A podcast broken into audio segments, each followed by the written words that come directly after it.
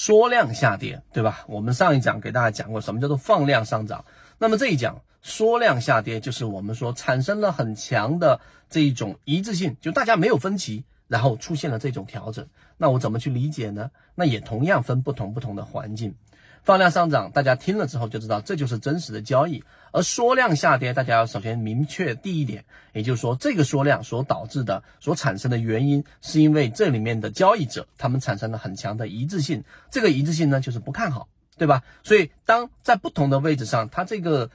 所表现的本质是什么呢？第二点我们给它做一个分类。首先，当一个标的在下跌过程当中，对不对？下跌趋势当中出现了一个小小的反弹，而这个反弹呢，它又出现了一个我们所说的缩量下跌，说明什么？我们首先要分析前面的这个反弹，这个反弹呢，仅仅是一波，可能大家增量基金认为这一波已经到底了，或者是做一些尝试性的试盘，然后上涨。但这个下跌过程当中出现了我们常说的这种缩量，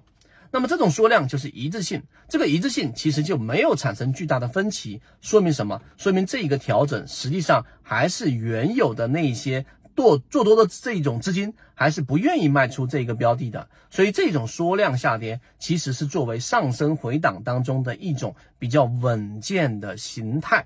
所以第二点大家要明白，无论是下跌过程当中反弹的这种下跌，还是这一波这个形成一个趋势之后的一个上升的回档，只要是缩量的下跌，它都是一个比较稳健的特征，这是第二点，很多人走不到这一步啊。第三点，刚才我们说了，当它出现了快速的这一种或者说缓慢的持续的下跌趋势，它一旦出现一个反弹，这个反弹如果是缩量下跌，刚才我们说比较稳健，但如果是放量的呢，说明什么？说明这一个试盘很大概率是失败了。这就是说我给大家新增的一个题外的话题，就是什么叫做放量下跌。那么同样呢，刚才我们说到第二点，就是在回档过程当中的缩量下跌是一种比较稳健的特征。那么当然第三点，当一个标的出现了创了新高，没有所谓压力了，对吧？那么它这一个调整还是我们说的这种缩量下跌，这就得引用到第三点，就是我们常说的这种短线打板客，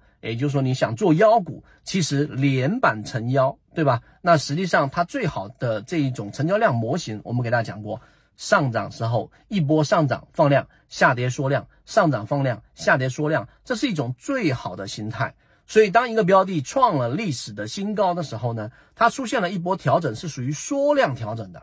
那么它如果有一定的支撑，例如说前高的支撑它突破了嘛，对吧？前面高位可能10块钱，突破10块钱之后涨到11块，然后回调到了10块5毛钱，是属于缩量下跌的，然后再出现一个底分型，这就是一种好的形态。所以对于缩量下跌，当然还有不同的这种组合，但是本质你理解，它是一种一致性的调整，而不是分歧的调整，这一点尤其重要。好，今天讲这么多，和你一起终身进化。